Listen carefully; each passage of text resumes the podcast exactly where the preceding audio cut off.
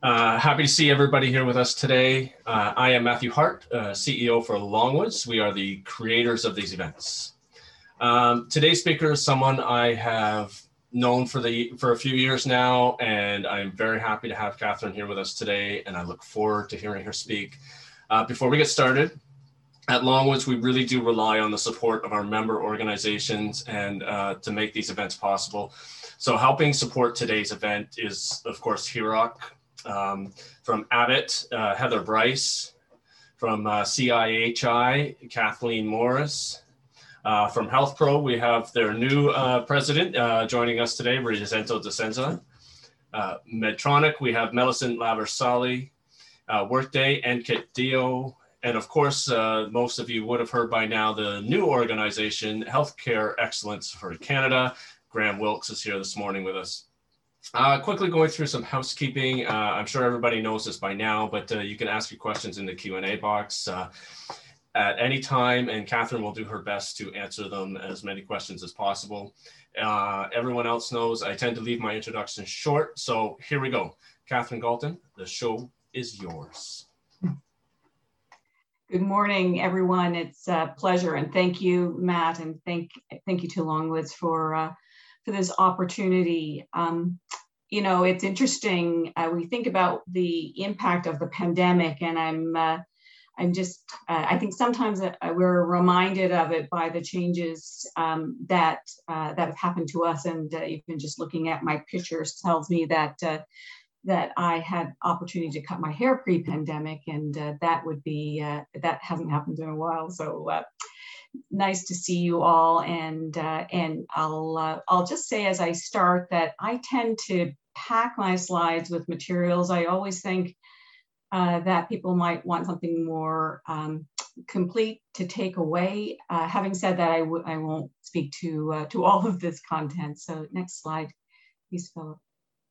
I wanted to tell you a bit about uh, who HIROC is. I think most of you likely do uh, know that, but it's it's an interesting story, particularly in the context of, of, of now, in that um, Health Insurance Reciprocal of Ontario and then its successor, uh, Health Insurance Reciprocal of Canada, was formed in Ont Ontario in 1987 to actually address a different type of crises, uh, specifically the crises in the affordability and the accessibility of medical malpractice insurance. And this was in the mid 80s.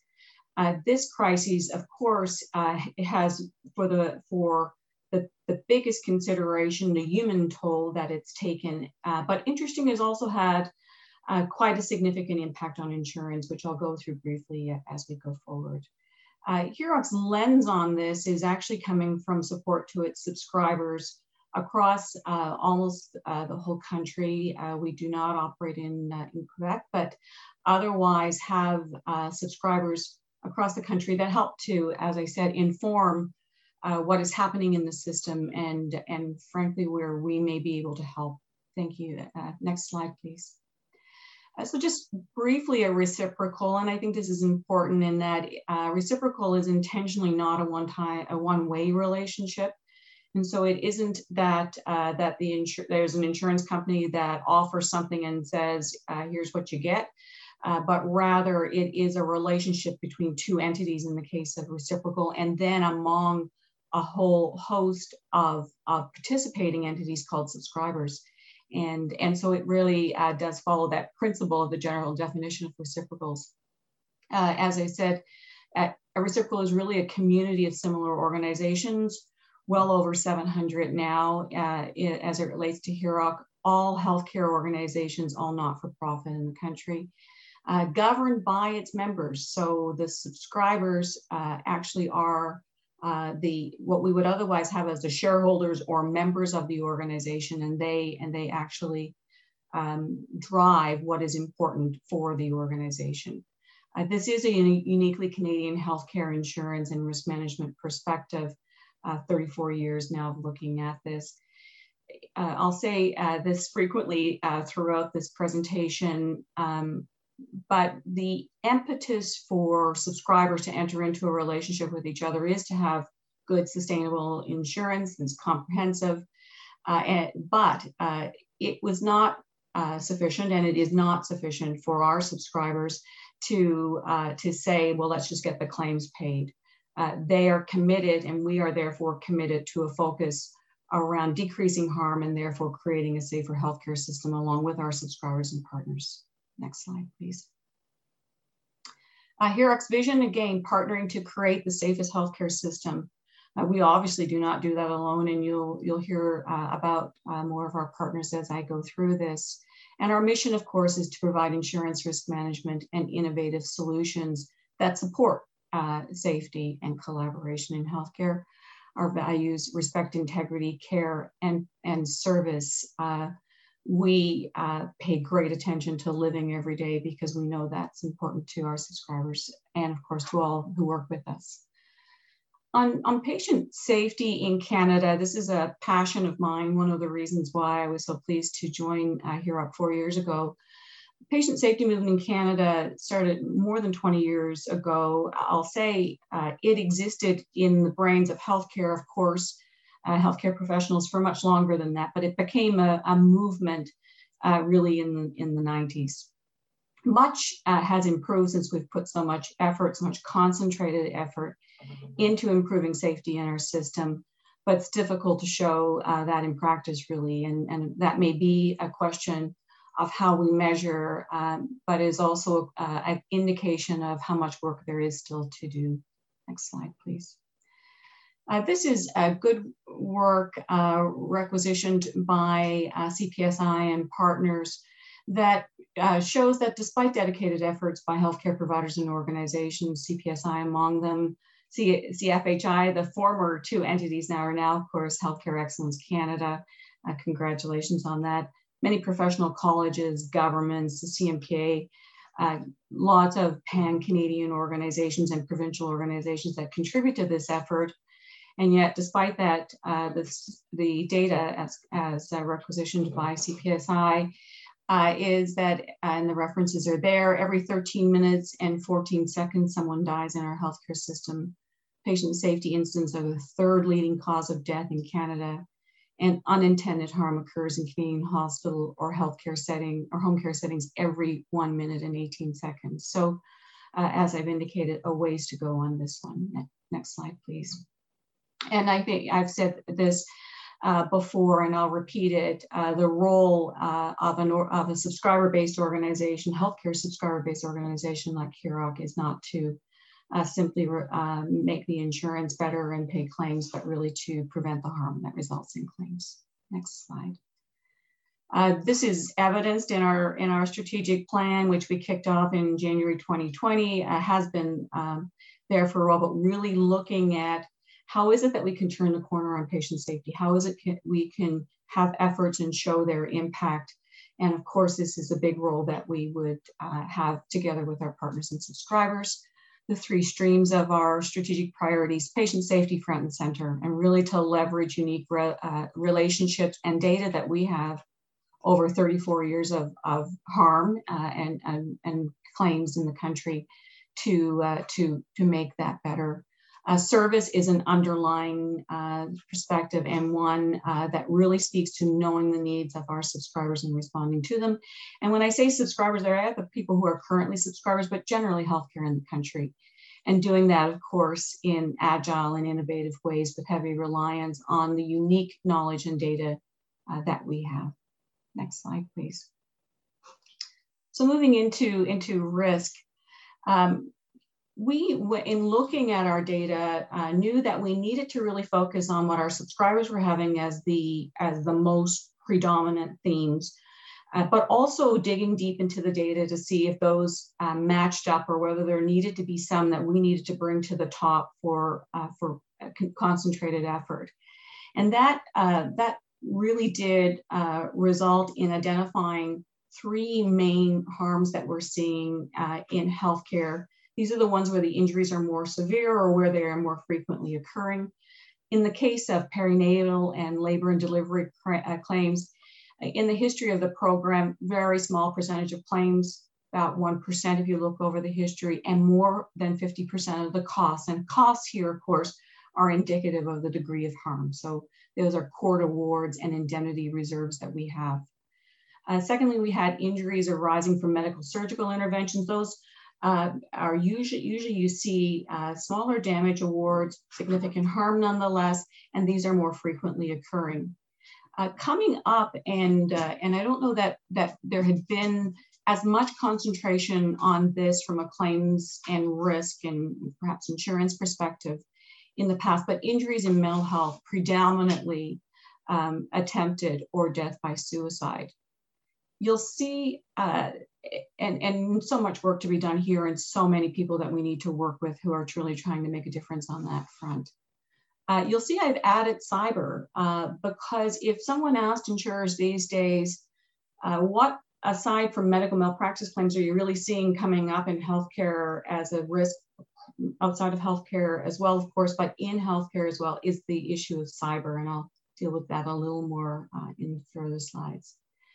And so those were the identified risks. We were working with subscribers on all of their risks, but also on those four predominantly, and then the pandemic. And, you know, I think this slide uh, showing data as of February 26 is really meant to impress upon us the enormity of, uh, of what's happening uh, as a result of the pandemic.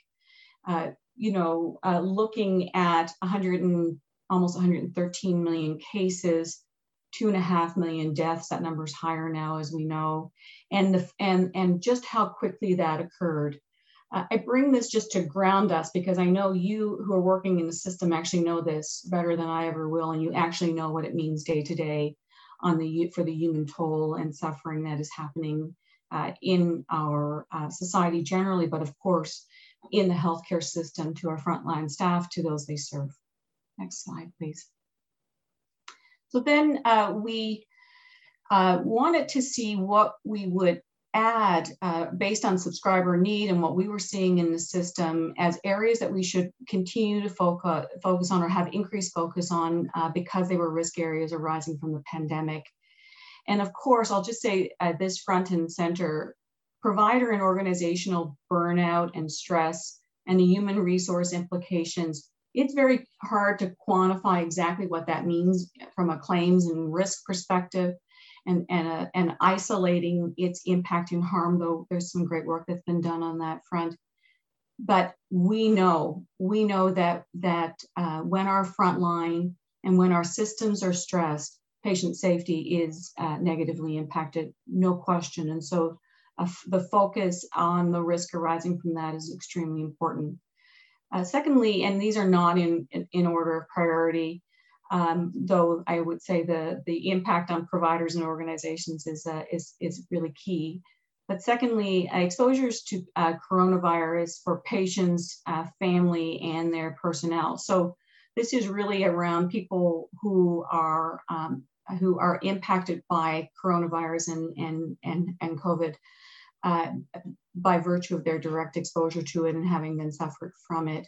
You will know that there are multiple uh, class actions uh, in particularly in relation to long-term care in Ontario and across the country. And so it's really showing itself in claims, but of course, uh, the human toll of that is, is so very significant. Uh, thirdly, exposures related to uncertainty as to who is doing what and under what authority.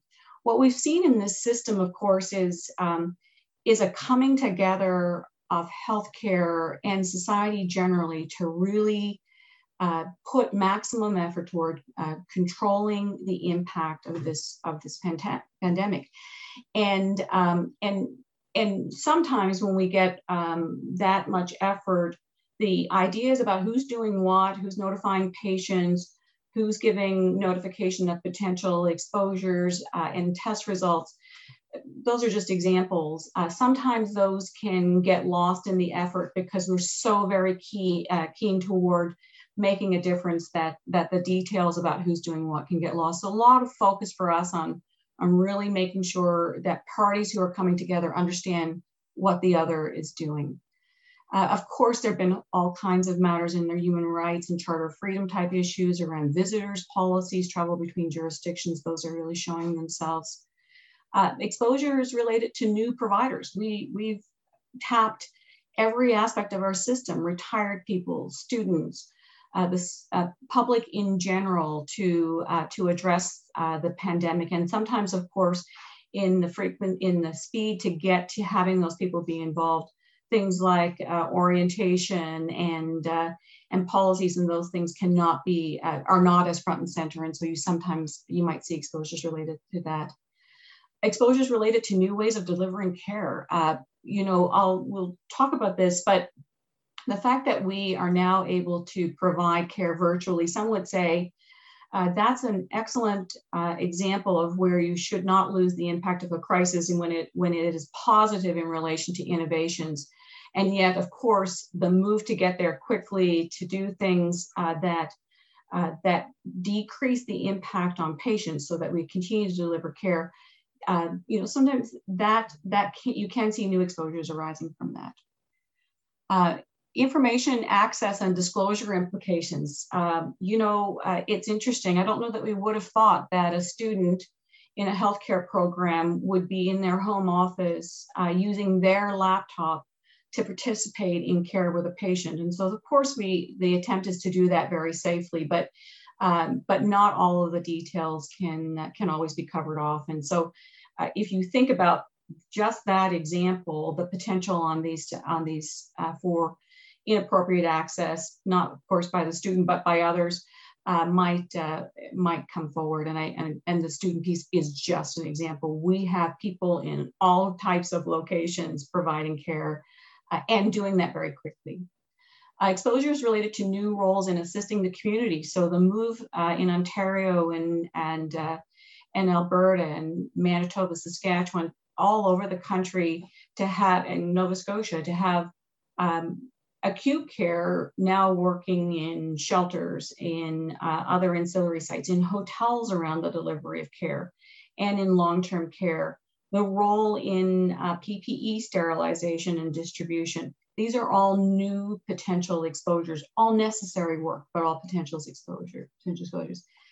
And one we're really tracking is this potential exposure related to delayed diagnosis and treatment. Um, the numbers on this are staggering. If you look at the number of, of, of um, mammograms that would have been done proactively uh, throughout the period of the pandemic compared to the year before uh, is just an example of how you how there may well be uh, uh diagnoses that are uh, that are missed or, or or are late in being diagnosed, and so that's an exposure that we don't know uh, exactly how that's going to look yet. I think we'll see the impact on patients uh, very, very soon, but, but that's an information coming one, but a very significant area. And just over recent um, months, of course, we've moved into all of these pieces around vaccine delivery and decision making related to exposures. You know, is it 41 days between the first and second dose? Uh, where is the order coming from? Uh, what about now when it's four months, and and and how is that uh, that backed up? What about prioritization, particularly at the end of the day when you haven't been able to have patients in and, uh, and there's uh, vaccine left over? Just huge issues uh, on this front. And lots of um, pieces around contract related exposures. Uh, you know, we're, we're, we're entering into leases for hotel spaces. Um, we are um, doing things uh, outside the context of the systems that we usually operate in uh, interestingly, we have a situation where uh, some students in the country now are coming to uh, uh institutions without the benefit of, of coverage for uh, communicable diseases uh, related exposures. And so that's a contract to have students, for example, where some of the protections that we may have put in there may not actually be as fulsomely available as they would have been in the past. And finally, cyber. So we added cyber because already uh, in 2019 and, and 18, we were seeing a ramp up of this as a potential exposure. And I'll say that has just been exacerbated massively uh, in the pandemic. So, so much more use of, of the virtual frames, of course, with more sensitive data being uh, transmitted. And I don't know, uh, more people with time to actually do this hacking, but a very significant um, uh, potential breaches are in relation to uh, confidential uh, information, personal health information, but also uh, quite uh, heavy exposure on the financial side of the house, where where very innovative hackers are are having us direct money in in places where they are not intended to go. Next slide, please. This is a list. I won't go through it of of the questions that we are receiving from healthcare. So many of these I've covered and, and you'll see some change of them from the first period of March to August 2020 and then after September 2020. Really uh, lots of issues around um, redirection and deployment of staff uh, and uh, student placements, as I mentioned, and of course coming in now really heavily, all of those risk and liabilities and potential harms as a result, uh, resulting from what is a great thing, which is the administration of the vaccine, but, uh, but a new, a new uh, potential exposure there. Next slide, please. I just wanted to deal briefly with you to give you some information on what's happening in, um, in insurance and related markets. Um, we were finding that even before the pandemic, the medical malpractice and healthcare uh, property related uh, coverage market was entering what the insurance market calls a hard market. Uh, and uh, and now it is officially a hard market. There is no question about whether it is or isn't. Uh, getting insurance uh, for medical malpractice and healthcare property related uh, issues uh, without a COVID exclusion, very difficult to find. in an affordable way, very difficult to find. Lots of issues around the fear of, uh, of uh, increasing number of class actions and what those mean uh, because there are so many plaintiffs, what they mean in, uh, in relation to the, um, the degree uh, or the amount of money that might be uh, called into play if liability is found in that environment. as I said, COVID and communicable disease exclusions, this is particularly the case for long-term care, but other areas as well, acute care, mental health, addictions. Uh, you know, uh, frankly, taxi drivers are having difficulty uh, getting cover that doesn't have a communicable disease exclusion, home care. Uh, so this is a, this is a big impact uh, for healthcare in the country. Uh, we at HIROC are very um, happy that we do, don't have that exclusion from coverage. Um, but uh, it, it is nonetheless a, a real issue, uh, particularly also on the reinsurance side as it relates to us. So again, uh, not one that we've had to deal with. Uh, business interruption coverage, uh, all of those, you know, lost income, uh, unable to use space type claims um, are really worrying the insurance sector. There's some significant decisions out of London and significant issues pending in Canada on that regard in that regard that may actually um, uh, have uh, insurers paying more. And so there's a big concern there. Um, cyber uh, coverage, uh, again, uh, because of how it has become such a significant issue, insurers are very concerned about the liability there.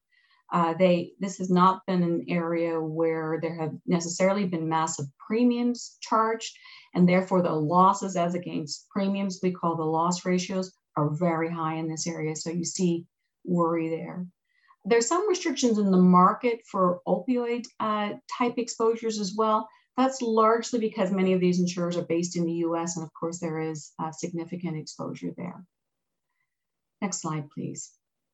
So I wanted to just get uh, briefly into some consideration and potential controls on liability generally, but in this area.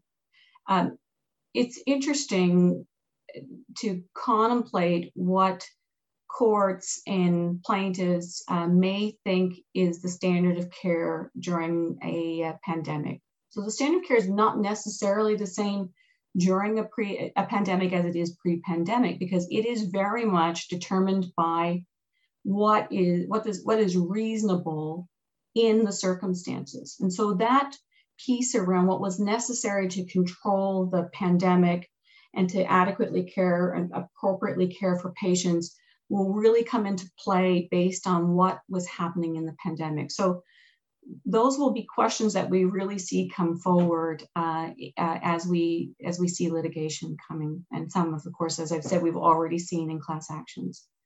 Emergency and public health legislation may have some liability control. So if you're acting pursuant to orders or, or uh, you know that were directed at controlling the pandemic. That may be uh, some level of defense. Some jurisdictions have specific immunity legislation. Ontario particularly does, um, as does BC and and, uh, and Nova Scotia. Not legislation in their context, but but orders that that may have some of the same effect.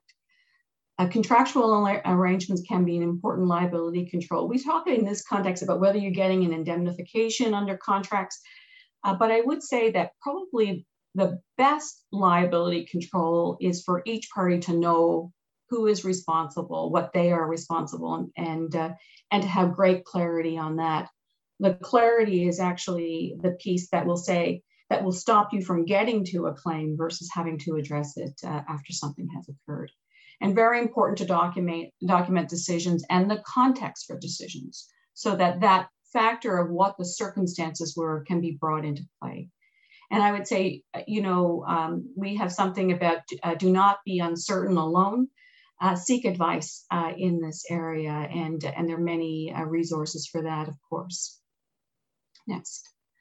Um, some of the things, um, you know, arising from the pandemic that we would say you know, do use, um, most of you will have enterprise and integrated risk management structures that you had in place before the pandemic and processes. Ensure that you're really using that as a model to look at what you need from an oversight perspective, both at the governance level and at the leadership level, and processes that you've put in place for, for those closer to the front line. Uh, interestingly, uh, what we have sometimes as questions in healthcare is uh, how do the models that we use for, uh, for integrated risk management or enterprise risk management um, apply in the context of patient care?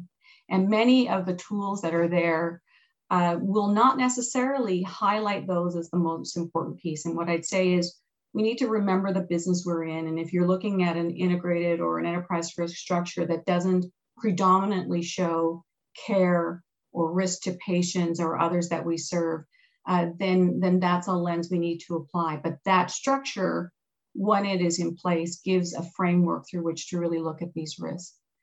Uh, people say, well, you know, no one's ever going to sue healthcare because we are so appreciative of, of, of what healthcare is doing. And of course, that is true that we are appreciative. We will continue to be appreciative. Uh, those of us just uh, just close to you, but not actually, um, you know, delivering care, are so thankful. Uh, the country is is thankful for this, but you'll remember that litigation will come four or two or three years uh, down the road if it comes, and and that that goodwill may not always play a part when claims materialize and, co- and compensation is required. Uh, I mentioned this a bit earlier, but fast decision making is appropriate in our context and required in a, in a crisis. And we'll need to be very careful to not say what was entirely appropriate during a pandemic continues to be appropriate, delivered in the same way post pandemic. So, um, virtual care, we should we should seize that opportunity. We should uh, apply what we've learned uh, to how we deliver health healthcare in the future. But very important to really uh, look at it from uh, putting the controls in place that need to be there, looking at it from a privacy perspective even more uh, intently than we have so far. So just to transition those learnings appropriately. I've mentioned before importance of keeping records of all of your interventions and decisions. Uh, we make them quickly, but uh, but I think our structures around command tables and those pieces are key to use to document those pieces. Uh, contractual un, uh, arrangements are key uh, seeking advice, legal and risk, never uh, never be uncertain alone. I think we we us is our mantra, and and certainly for HIROC's subscribers, we're here, and I'll give you a resource for uh, some of HIROC's generally available um, risk advice uh, at the end. And and look, I'll just say it again: increased diligence on the cyber front that cannot be cannot be overstated. Next slide, please. Our priorities as HIROC will be to uh, not lose the focus on those pre-pandemic issues that I that I referred you to, that are really focused on harm to patients and and and how we can prevent those. Uh, we will of course support subscribers with coverage and risk issues that arise from the pandemic. We are really looking to also analyze the effects of the pandemic on claims and on risk and coverage to make sure that the products that we deliver and the service we deliver is comprehensive for our subscribers.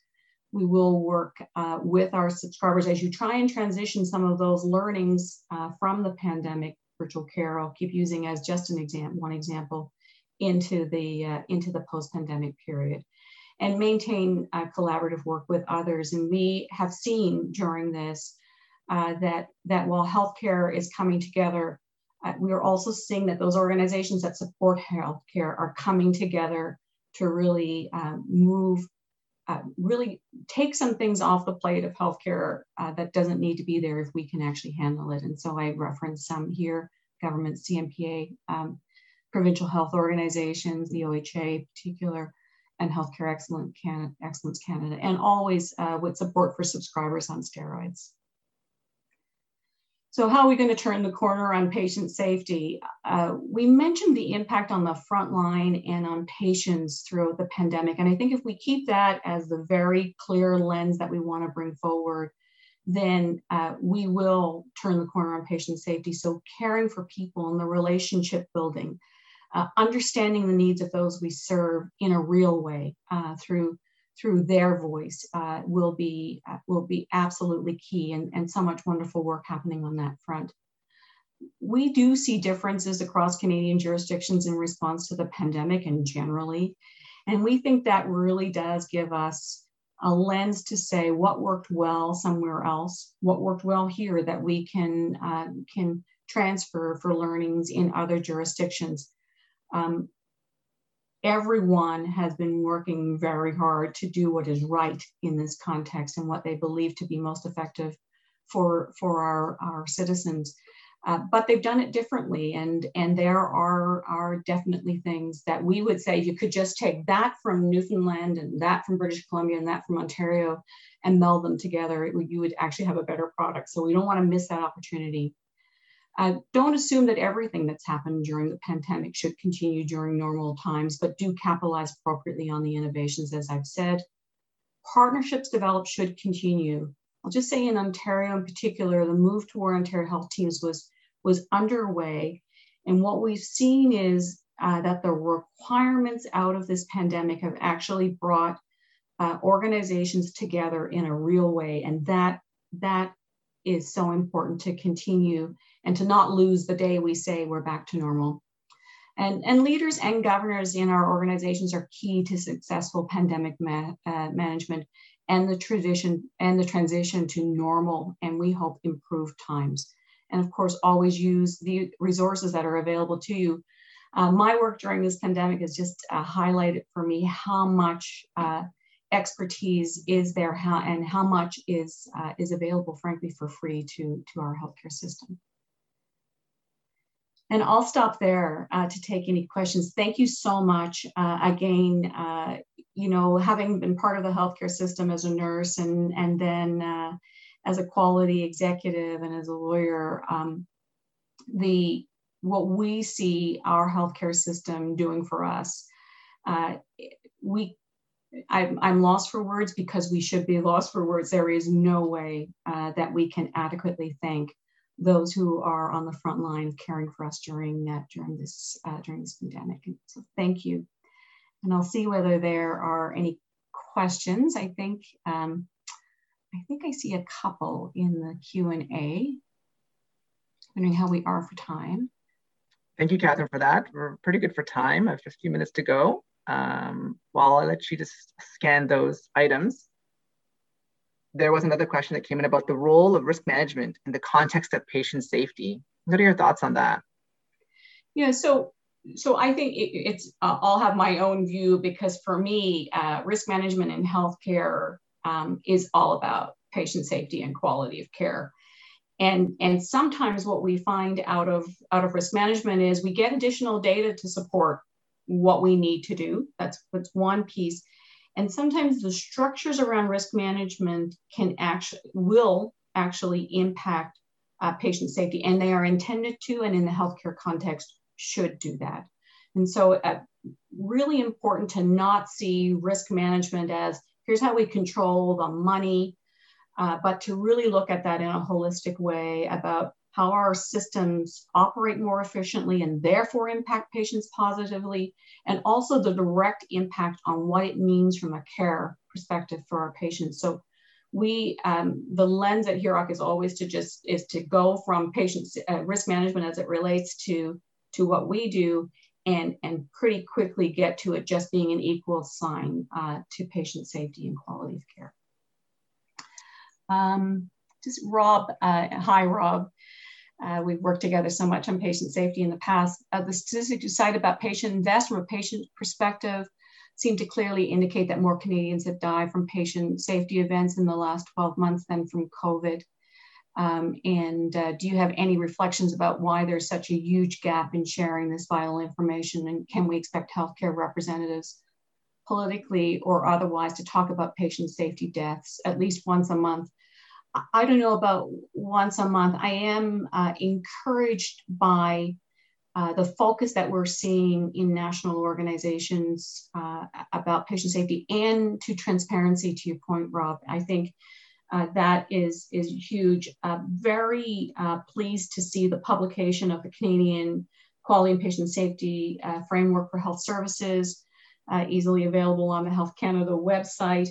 Uh, that, of course, was uh, work of a, of a Canadian Quality and Patient Safety Advisory Committee formed uh, through the efforts of health of the Health Standards Organization, Accreditation Canada, and CPSI, and just a really practical guide about how we take this out and really think about what we could do at different levels and, and at different uh, aspects of the healthcare system. So, uh, you know, I uh, the I'll, I'll just give you a quick story. I was, when I was in Nova Scotia, we uh, were required to publish uh, patient safety events. And so how many, you know, surgical instruments were left uh, in uh, retained foreign objects, um, pressure ulcers and those pieces. And, uh, and the first month that it was published, the first quarter it was published, uh, I had, I think it was 12 interviews in one day because this data hit uh, with uh, with just such force. And then um, I didn't get asked again. And in fact, it got, you know, it was published every quarter and it was less and less attention to that. And I think, you know, if I'm if I'm giving my own view of this, I think that's because we want so desperately to believe that these things are not occurring in the system that we then lose focus on it. And so it is our job, uh, to your point, Rob, to really make sure that we keep this data uh, front and center. Uh, can you extend on the value of your relationship with CPSI, now Healthcare Excellence Canada? This is just fundamental. Uh, we use uh, partnering in our, our vision um, intentionally. Uh, we're not at the front line. We interact very closely with the front line and have, we hope, significant impact there. But this is not a job you do alone and, and CPSI, now uh, Healthcare Excellence Canada, uh, have really been front and center around trying to have the transparency that we've talked about, involving patients. We, you know, we don't involve patients uh, directly uh, in in our work, but we we actually absolutely rely on our partner organizations to get to help us have that perspective and to help and our healthcare subscribers to have that perspective work to do in the future, even for HIROC. But that piece, so we we choose uh, things that we work on. So uh, toolkits for leaders, um, lots of products that will we can will share uh, if we can after that really are getting to how do you take what you want to do around patient safety and actually make it so. Uh, if you're a leader, if you're a governor, if you're a healthcare organization that's worried about the how it is you escalate deterioration in care so that you can have a positive impact. Those are all, uh, all pieces of work we've done, and we're really very much looking forward to that continued relationship with Healthcare Excellence Canada. In fact, the CEO and I have a meeting uh, even today. So, uh, is the sector taking proper precautions against cyber risk, or are we still behind in technology? Uh, I would say that depends. Uh, we have uh, some of, of the healthcare organizations that we interact with who are um, who are first in class on this front. I, I should say, as I go there, um, people who are experts in cyber uh, say it isn't about whether you will have a cyber event, event. it's about uh, when. Uh, so not about if you will, but when you will. And so the work is really to, to try and stay on top of that, to stop um, the impact if the breach occurs, to allow yourself to be in the place to get back up and running soon. And I think some parts of that are really well managed by the system. So, so the, the ability to continue to deliver patient care has a big focus for us. And I think, um, I, I, think healthcare um, is getting there, but has not traditionally had to put itself in this kind of business environment about this, these other risks to the system. And so, you know, I'll say when I was a lawyer in healthcare, no one thought having contracts was very important, or none of the, the great clinical people that I worked with thought having contracts was very important. Um, and so, and, and that's because that's not where our brain path is. And so I think uh, historically we, we probably relied uh, on systems that were really uh, looking to make sure we got back up and running in relation to patient care. Even some of those, of course, were not where they might have needed to be. But um, but I don't. I think our organizations are really getting out, uh, starting to try and get out ahead of this. We still have a huge way to go, and uh, and and we'll. I think we'll get there, but we, it's going to take a massive effort uh, from all of us to really feel that we are as protected as we can be, despite the, you know, it's not if, it's when, uh, but to be as protected as we can be in this area. Lots of work and lots of partnerships to, to take to do that. Are there more questions, Philip? I see There's a few more questions, but I just know uh, just to be, be cognizant of time, uh, respecting people's time. We have a few minutes left, so we definitely can, you can, if you, uh, you can definitely take one more of these before we close off. Okay oh, sorry, I just need to move my cursor down. That's what's happening. Um, what should organizations be looking at in regards to starting in-person programming post-pandemic? Uh, people attending the vaccine, massive issues here, of course, and lots of ethics and, and then lots of labor and employment issues as it relates to um, to uh, staff who who might uh, who might uh, not want to be vaccinated or not wear a mask and, and I'll say uh, these situations are very much based on, um, on what's happening in the circumstances. Happy to take the answer, uh, the question offline. Uh, lots of resources that are available uh, from HIROC on this point where we have published um, now 16 bulletins and three memos that really uh, talk about uh, this issue and there are no clear cut answers. So don't don't expect to go and have a slam dunk if you find this uh, when you find this resource, but really the considerations around it. So uh, how desperately does the person uh, need care? Is it even an option to deny access to care in the moment? Um, what are we looking at around the risk? So, uh, you know, as more people are vaccinated, of course, the risk for all um, is uh, is decreased. So so lots of factors to go into this, but uh, and lots of and lots of great resources that I'm happy to share offline. Um, I'm just going to see.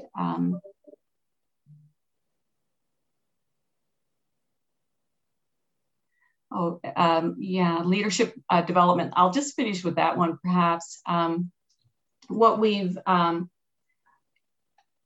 I think, you know, the, the, the question uh, says we've seen some leaders excel throughout the panic, uh, pandemic while others have stayed afloat. Um, I'll say, in our experience, we are seeing leaders really step into this. And so um, I think um, there are, um, I, think leaders um, could um, really make use of some of the resources that are available. I'm always amazed that when I speak to leaders, they don't know that there's a framework for quality and patient safety, that they don't know that there's a leadership patient safety bundle that actually says, here are the questions you should be asking yourself now.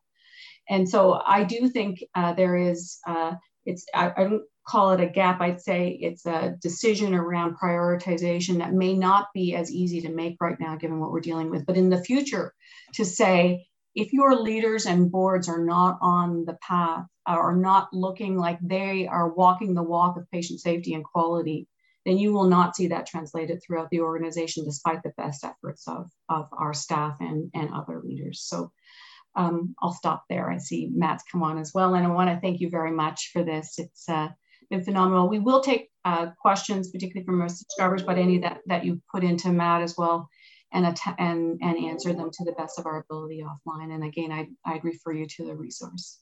Thank you. Thank you so much, Catherine. Um, we, we, we hear a lot about um, a number of the topics you brought up, like the, the COVID and patient safety and stuff like that. But this was a very different, or maybe a, a better word, fresh perspective. Uh, so I really enjoyed that. And um, I appreciate you joining us today. And again, thank you. We will do our best to address any additional questions that you may have. Uh, other than that, thank you, everybody, and have a wonderful day. Bye bye. Thank you. Take care.